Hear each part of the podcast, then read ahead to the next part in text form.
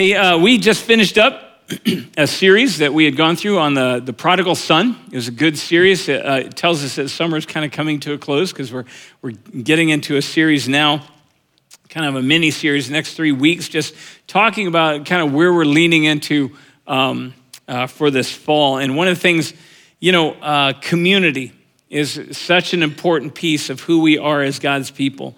And we're going to be talking about that in the next uh, several weeks. And you may think that, you know, you have, you have community down, you know kind of what it's about and all that. And um, I'd encourage you not to skip out over the next three weeks just because uh, there may be some things that you hadn't thought about. Um, we usually try and bring those up. So, but um, community really ends up, it's that, it's that foundation, that baseline from which everything else comes out. I mean, it's, it's where our worship comes because we're community. We, we, we share life, we share life with Christ together. And so when we come together to worship, it makes sense because we share that life together. That's what the basis, what a community is. It, it's the basis, the foundation of the work that we do when we go into the world together to make Jesus known. Um, and it's, it's such an important piece of what God has invited us into. And so we want to find out about that. And so uh, plan on being here the next several weeks, culminating in our breakfast, uh, breakfast picnic worship over at, at Goddard Park. Um, I had some people ask, they said, So, um, do we need to bring something or is there going to be food? And so we've tried to say it enough. Um, yes, it's a picnic. Bring food, and and for, you know, kind of like a potluck to share with everybody else. Bring your favorite breakfast stuff, and uh, we're going to do breakfast together and, and do worship in the park. And so um, that should be fun. So I hope you guys are excited about that. Um, about a hundred years ago, uh, scientists were looking out in the night sky and they started, they were using, you know, they were finding that they had uh, better and better equipment, so bigger and bigger telescopes, more clear and clearer images that they were working with, and they began to realize some of the things that we have been calling stars, they, they're not really stars. Now, early on, they found out that some of them were these things called planets. Um, they didn't quite understand what those were. They still were hanging up there somehow. But then, as they were looking deeper and deeper, they'd found that some of these weren't just stars. They were I mean, these were whole galaxies. They weren't even in our galaxy. They, they found out they were uh, separate from it. They were a massive bunch of stars of their own.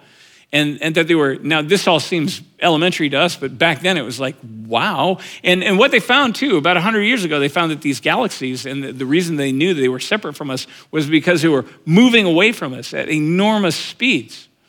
And so it, it, pretty soon the, slowly that the impact of that, the, the, the meaning of that kind of sunk in implications. And they, they realized, you know, we're not just a part of a solar system. We're not just a part of galaxy. We're part of this universe. And this universe is just expanding. It's massive, but it's expanding. It's growing. Um, you know, because everything's expanding away all directions.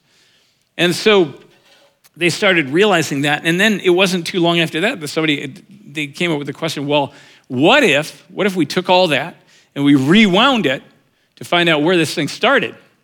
And that's where this idea of, you know, we, have all heard this, but where the idea of the Big Bang uh, came from, which is that the universe somehow began at this, this one point that was this, this singularity that had enormous just energy, just all compacted, and then it just expanded at an enormous rate and became over the billions of years, became this uh, all, that we, all that we know and all that we see in our universe. Um, so that was, they, they, they figured out, well, that must be how it began. So the universe begins with this enormous expansion and dispersion of all this energy, just scattering of all this energy. Well, about 100 years before that, there were these uh, chemists and these uh, uh, physicists who were, who they were trying to figure out the nature of the energy in our universe. And uh, they began to articulate what have become have come to be known as the, the three laws of thermodynamics. And, and the second of those laws says that energy, basically, any, any system in our universe that uses and has energy, which is all all of them, but they're all tending towards, they're all moving towards this place where everything will become this equilibrium, where everything is kind of, all the energy is spent. It's just balanced out, where nothing is working, creating, nothing's, is just kind of finally at rest. And it's all moving towards that. So that's the end of what they see as our universe. And so our current understanding scientifically of where we are is we're somewhere between this huge, enormous dispersion of energy at the beginning and the final ultimate dispersion where all that you have is all this expended kind of energy, that nothing's left, of it, nothing's kind of in operation anymore. The Big Bang, what would you call this? the big blah? You know, I mean, the big empty, something. Not empty, just, just not, nothing. Now, um, the thing is, while this is mainly, especially the end one, the thing that we need to know is that this has all kinds of implications because while it's talking about energy, energy makes up everything in our universe. And so you're not just talking about kind of that there are things that are hanging out there just not moving. Everything's scattered. Everything becomes, it just becomes a big kind of nothing, unmoving nothing. That's our current understanding. And somehow we're between this and that. The question that comes up in that for me is this Why, if we're moving from, and, and energy, it doesn't have a personality, it doesn't have a mind, it doesn't have intentions or purposes, it's just energy. And so, why, if we're moving from this kind of personless, mindless, purposeless energy just scattering. So those are the big things. It's, it's purposeless and it's, it's kind of scattering. And we're moving to, towards an endless, meaningless, ultimate scattering and depletion of that. Why in the middle do we find, in the midst of all that scattering, that where we find really the interesting part of this universe is where things actually gather? right? Where they start, where energy starts coming together in kind of, in fact, the most interesting things that happen in this universe are when things start coming together like matter and like life and like beings with self awareness. And, and you start having this gathering of energy in the midst of a system that doesn't seem to have any tendency towards that whatsoever. Say, why? Why does that happen? How does that happen? What's driving that? Because that seems really out of character, doesn't it? For this beginning and this end. Say, what, what's going on? That's the question. I think we find the answer. I think we don't, I don't think that we find the answer necessarily in science. I think we find the answer in the passage that we're reading today. We're reading from Genesis 1, verse 26 through 27. Stand with me as we read this. It not only has an answer to this question. It has incredible implications. If these things are true, if this truly is a description of that creation, then this has implications for us too how we live, who we are, how we see ourselves, what's the purpose of our lives. Genesis 1 26 and 27. God is at the end of his description of his, his creation of the universe and of, of this He's already created the sun, moon, and stars. He's already created light, and he's created animals and plants and the seas and the air. And, and, and then it says, and then God said, Let us make humankind in our image, according to our likeness, and let them rule over the fish of the sea and the birds of the sky, over the cattle, over all the earth, and over every creeping thing that creeps on the earth. So God created human beings in his own image. In the image of God, He created them. Male and female, He created them. God starts out by saying, Let us create us. It's interesting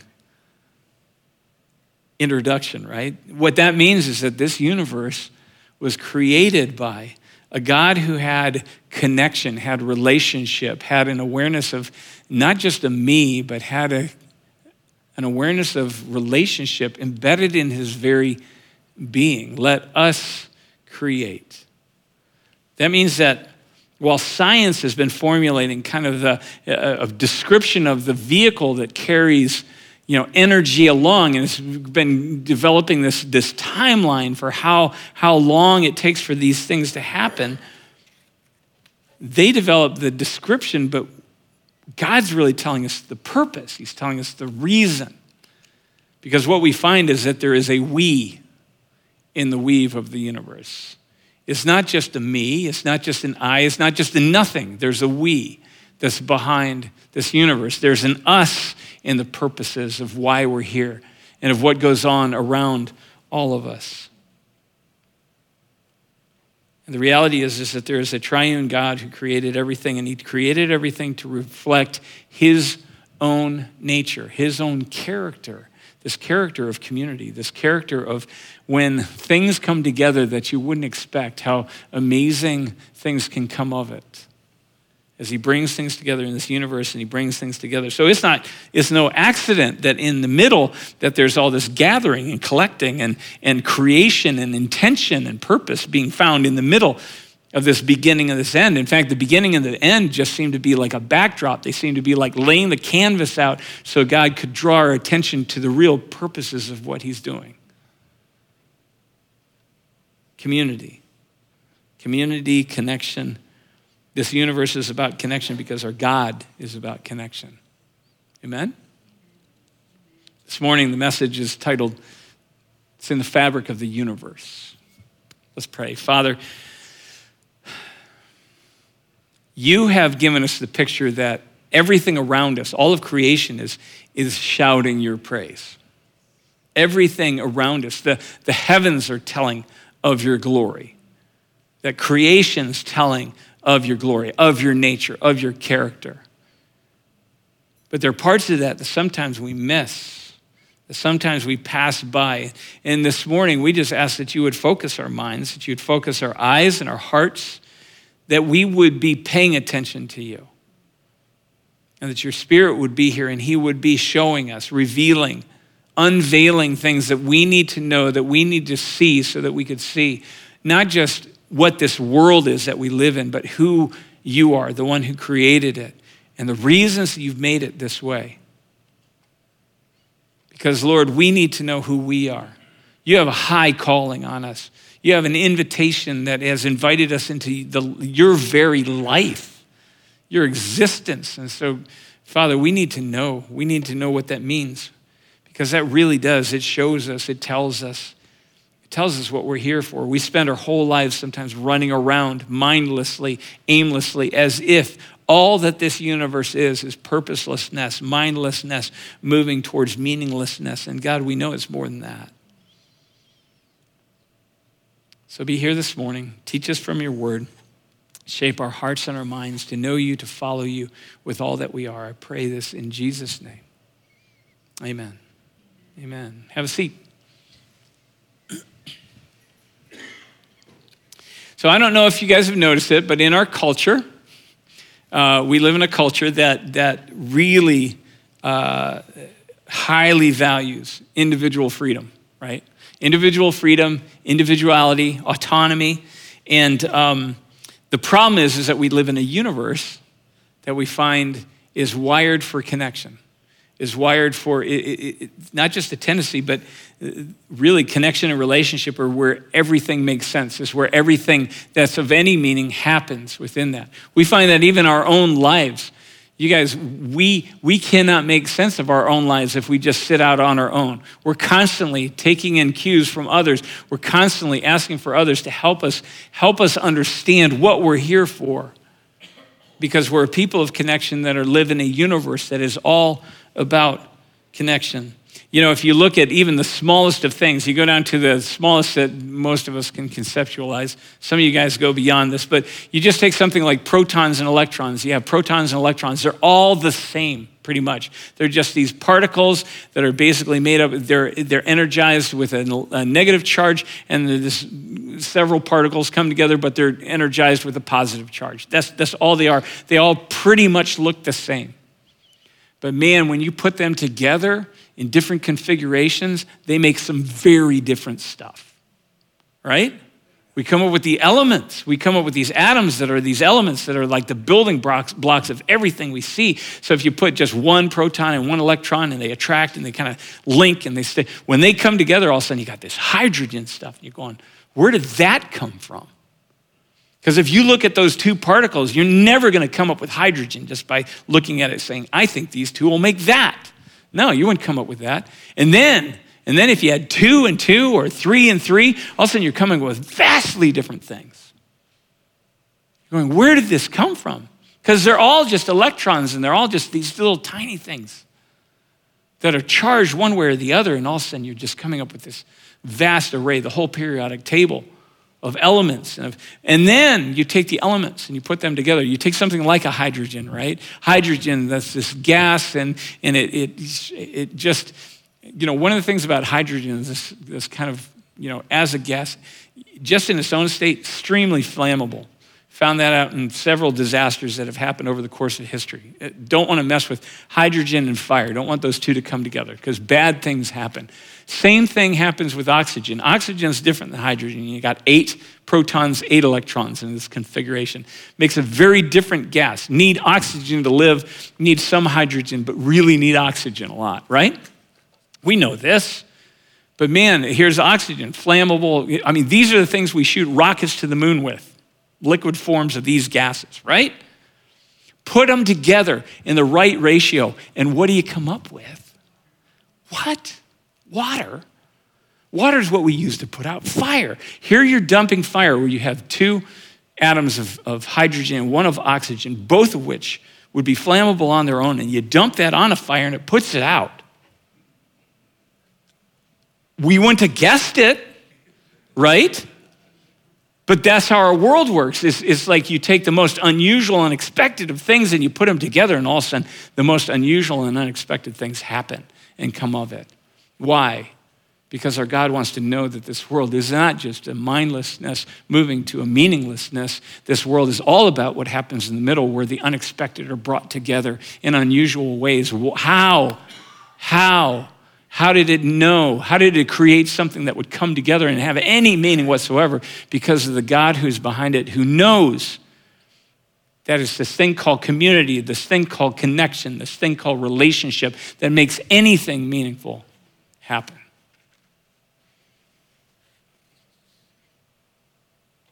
We find out that this, again, that this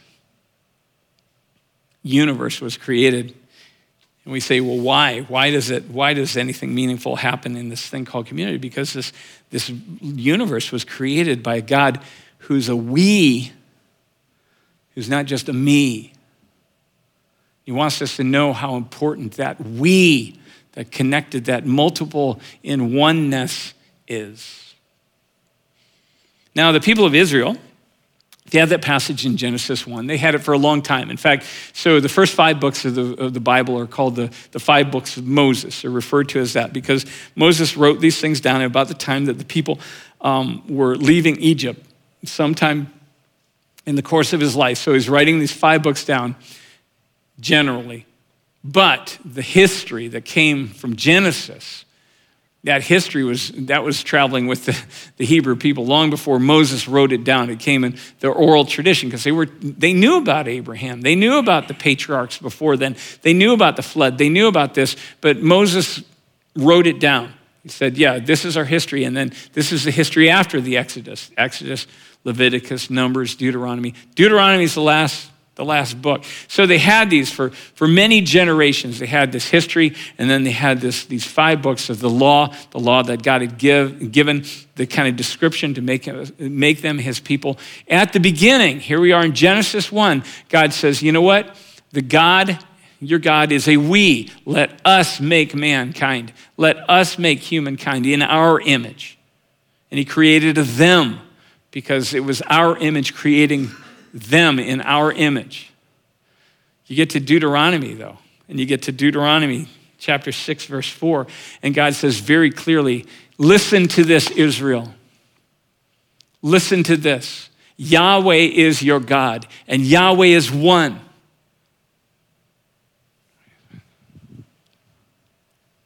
Us. Okay, I'm lost right? He's a we, but he's a one. How does that work?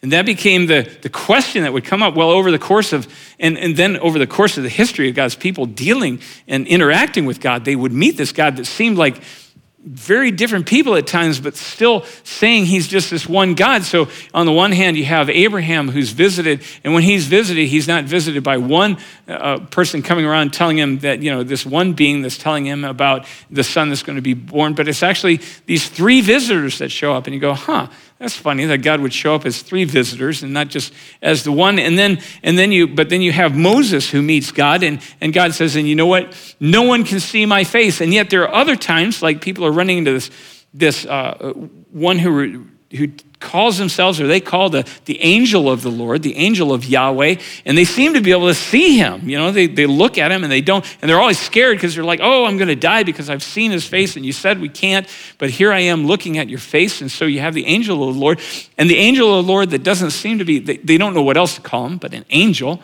But other angels don't accept worship, but this one allows them to worship and says it's even appropriate because there's something about this angel that's more like a, a direct person from God Himself, right? And, and this goes on and on, and you have these various uh, interactions. There's a captain of the Lord's army that Joshua interacts with before they go into cross the Jordan. And then this, this guy, Jesus, shows up and he says, You know what? I'm, I'm actually, I'm the Son of God. I'm actually God in human form. I'm God incarnate. Says, I'm the Son of God, and, and he receives worship. He doesn't turn it away either. So he's not just a man, he's not just a good man, he's not just an angel. And, and we look at all this and we go, well, how many gods do we got? Deuteronomy says one. And so we, we come to find out that God starts, he shows us and he starts, he starts, he starts zeroing in on it. We also have the Spirit of God that comes over and he brings wisdom and Uh, energy and strength and, and, insight and revelation. But, but we start to find out that we have this one God, but still three persons. We go, how does that work? I don't know. I don't know. But somehow in eternity, somehow beyond this space and time, where if you have one person, they can't fit into the same space and time as the other person, right? We can't occupy, we can't all sit on one chair. It'd get really crowded, right? Because we don't share space that way, but somehow outside of this space and time, somehow in eternity, this one God who's one essence is the one God. Hear, O Israel, Yahweh is your God. He's one, and yet there's Father, there's Son, and there's Holy Spirit. There's the Father who is above all, who rules over all things, and He's in all and, and through all. There's the Son who is constantly making Him known, who literally took on human flesh so that He could come and live among us to make known what Colossians says He made visible the invisible God. He became the visible person, the visible image of the invisible God. And then there's the Holy Spirit who actually comes and takes residence, uh, takes up residence within us so that not only can we be aware of and know the presence of God, but that the presence of God would not just be known to us, but through us. That somehow through us, he can make himself known. Three persons, one God. Now, I, that's hard math to do. I don't. but what we see is we see the we of Genesis and the one of Deuteronomy and he says, those are both right. And somehow in this universe, doesn't it make sense then, if that's who our God is, if that's the God who created all things, wouldn't it make sense that he would then make the same, the same character known through all that he created? Wouldn't it make sense that from the very smallest of parts, like, like um, protons and electrons, that he would make, he would make this, this awareness that when you bring things together, when they're, they're not just a one thing standing alone, but when various things are one thing now, that there's a whole, there's a whole dynamic where that, that's, that's really where the, the action of the universe is. That's where, the, that's where all, everything happens is in this space called community, in this place called connection. From the smallest of pieces to the largest of pieces, like our galaxies, from the most non sentient rocks and trees and, and even water to the most complex and living, self aware like human beings.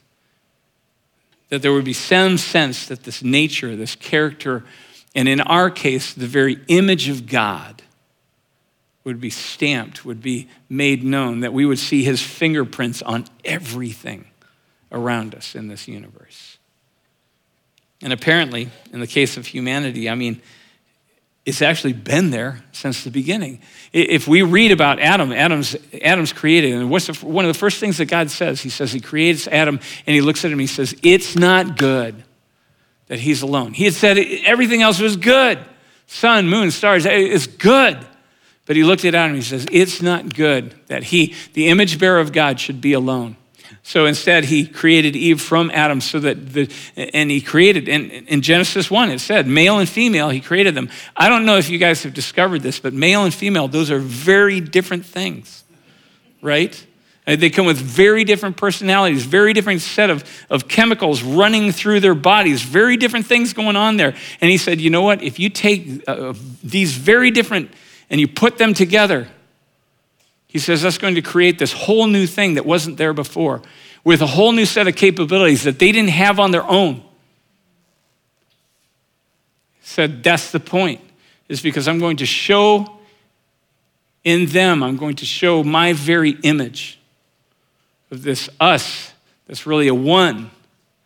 It's going to show an us that becomes a one. And all of a sudden, he even allows them to reflect his, even his ability to create life within that, that us becoming one.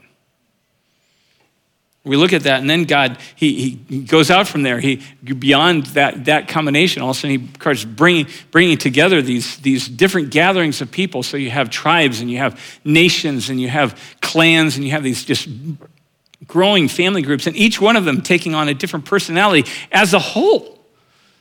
And, and so you have these very different sets of people and very different sets of like families and couples and individuals, and they're all coming together. And all of a sudden, these communities, some of them became these, these um, shepherding kind of nomads that would wander out, and some of them become these settlers who plant farms and stuff, and some of them build cities up, and some of them build these ships, and they go traveling over, exploring the oceans.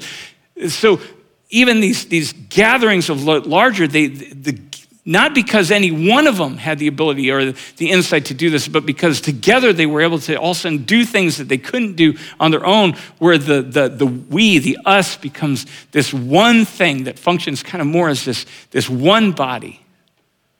And then out of those, out of all those, those combinations, out of all those nations, then there was God's people and God's people that he had, he had begun with, with just, with just Abraham, just, just Abraham and Sarah, and, and then you see them grow into this whole tribe of, and then a nation of, of 12 tribes, but these very different individuals. And he said, if you will come together, and if you will, if you will come together, but also if you will not just uh, be with each other in this, but if you will be my people, then I'm going to show the world something they've never seen before says, but that means that you're going to have to submit your, your heart and your mind and your lives under this one, this one character of God, this one law that I give. I want you to, to put yourselves under that, to be shaped by it, to be formed by it, so that you can show my glory in this world. You know, one of the things that we often mistake when we read the Old Testament, we read those things and we see all these rules, and we think it's like this individualized ethic that was meant to take place, that they just kind of, they check all the boxes and then they can go before God and say, God, I'm good enough. You know, I'm good enough to get in. Sorry about those guys, but at least I'm good enough. But one of the things that you, you don't have to read very deeply, you start seeing that this, this law of God was meant to influence a nation of people if everybody's not in on it, it's not going to work. You especially see that in places like the economics. God said, if you will follow these economic guidelines, if you'll invest in the right proportions and keep for yourself the right proportions and, and give to me the right proportions of what you have, and you, you'll let this all kind of be working together as a nation, if you'll all do that, all of you will be taken care of. All of you will be prospering. All of you will be covered. All of you will be brought into this this kind of this, this place economically that you'll be set.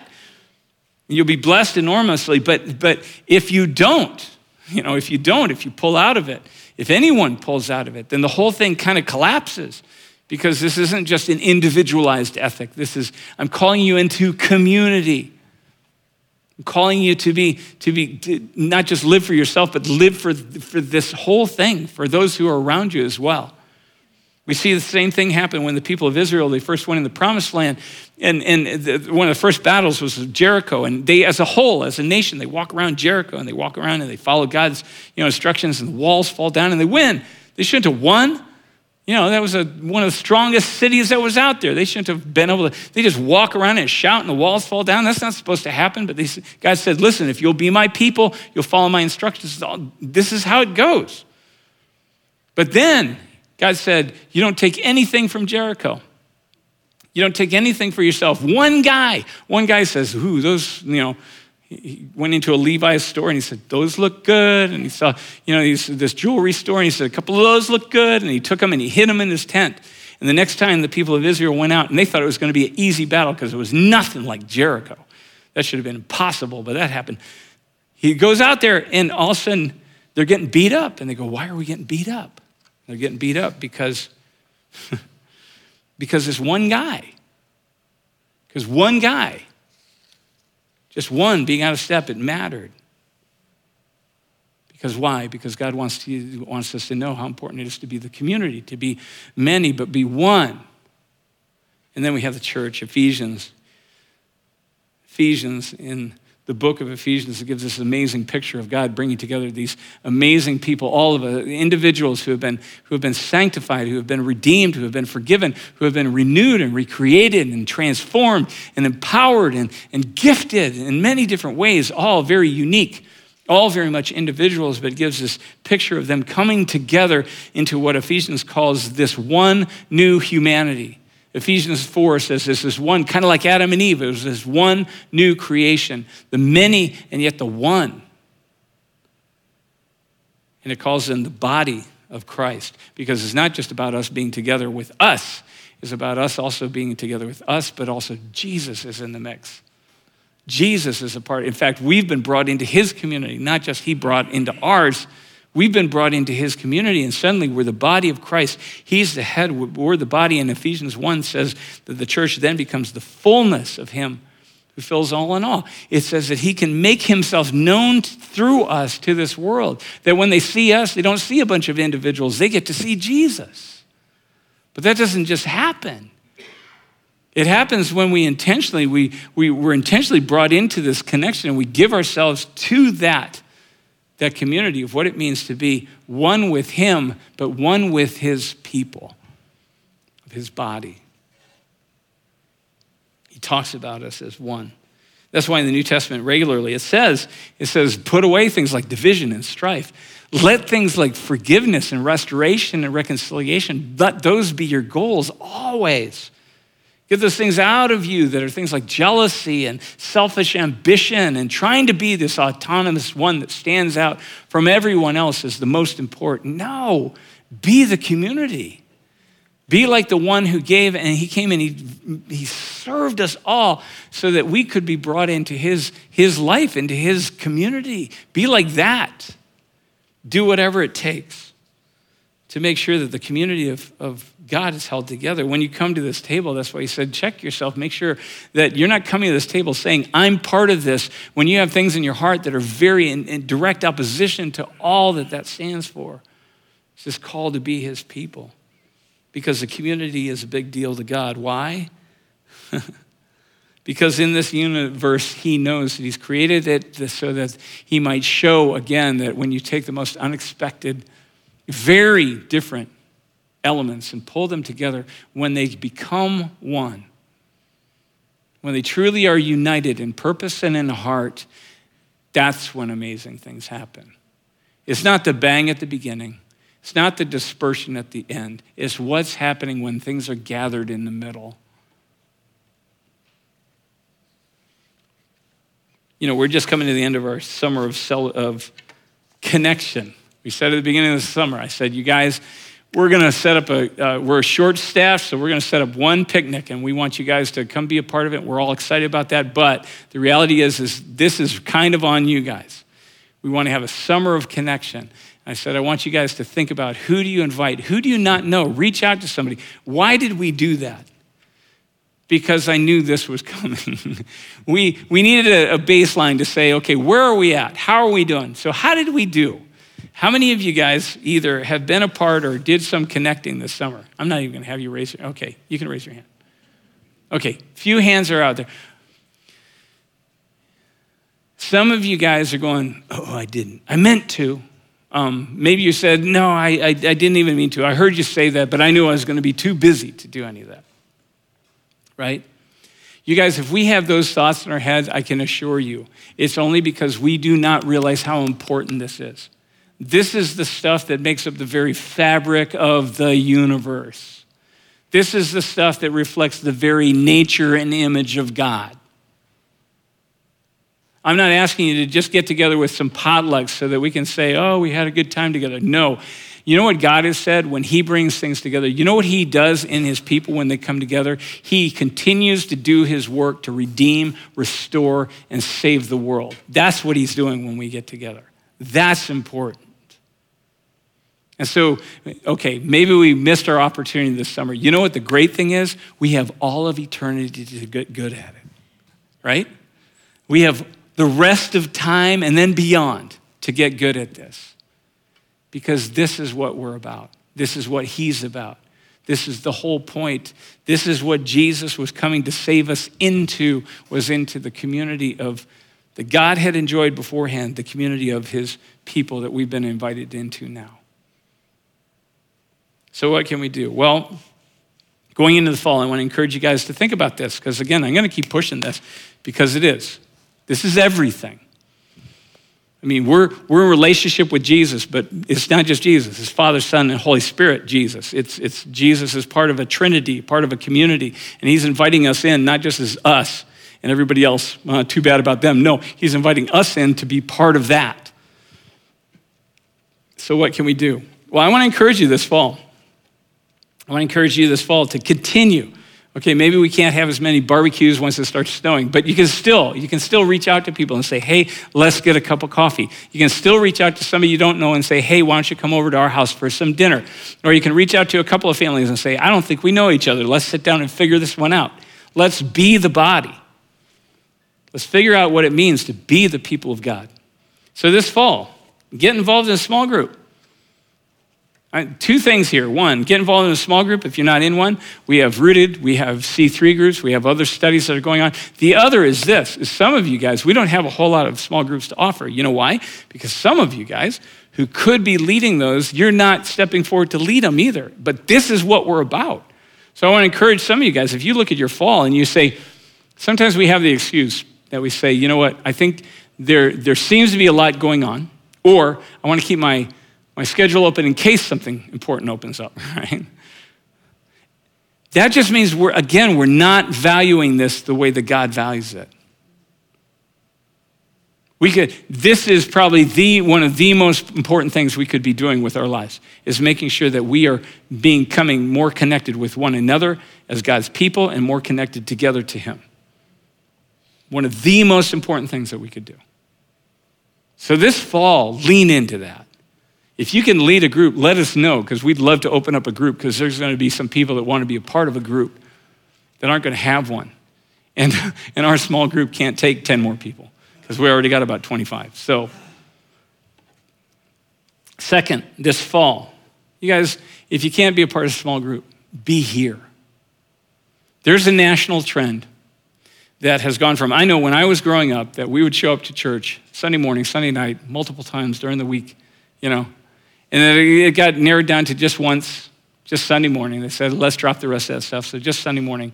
National trend is this people consider themselves a regular part of a church if they attend once every six to eight weeks. We will not become a community if people are dodging in random variations of them once every six to eight weeks because they have too much other important stuff going on. God wants to make himself known through us to this world that needs to know about the invitation He has given them to be a part of His community. But we need to be a community very intentionally in order to even show that to people that this is. Important. You guys, you know what I do when I go on vacation in the summertime? And I, uh, this is a challenge a little bit, but it's also accountability for you guys. When I go on vacation on Sunday, I find a church to go to. And it's not because this is my job. It's not because uh, somehow I think it's a you know, check mark that I'm going to get a frowny face from God if I don't do it right. I go because I know that God has said that when He pulls His people together, that's when things happen.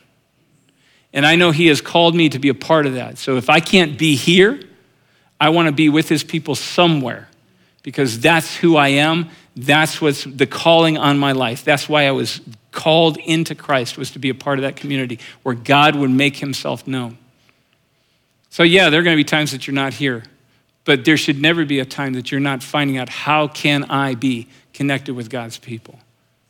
How can I be connected with them in this world in a way that makes them known? Third thing is this. Some of you may not know God yet. You may not know Jesus yet. And not just know about him, not just know of him, not just believe in him. I mean, know him. Know him in the sense that he wants you. Know him like a, like a hydrogen, hydrogen atom knows a, an oxygen atom when they come together to make water. Know him. Know him with bonds that are really hard to break. Know him. Some of us don't know God that way yet. We haven't taken up his invitation through Christ to be his own, to be transformed, to be born anew into his family. And you guys, that's where it starts.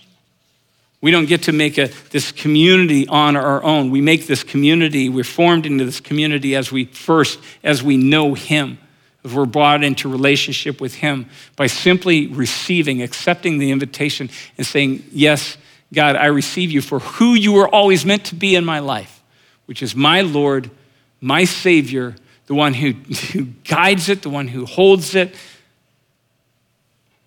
that you are that. That's the place to start. That's the place where we find, you know, just like that hydrogen and oxygen, they come together and they go, What just happened? When, when we know God that way, that's when our lives start taking on that quality of what was that? And then we're brought into God's people and we find out what is that? Amen? You guys, we have a relational God. He's triune, and He's all about community, and His desire is to have a relationship with us, but His, rela- his desire is also for us to be His community. And the question is, how do we know that? Because it is literally woven into the fabric of the universe. Everywhere we look is shouting it at us. It says the heavens declare the glory of God, this glory of his, of his just community, the Father, Son, Holy Spirit, the, the very atoms shout it. Says that's what we were created for. That's what we are invited into. That's what we were meant to be. Amen.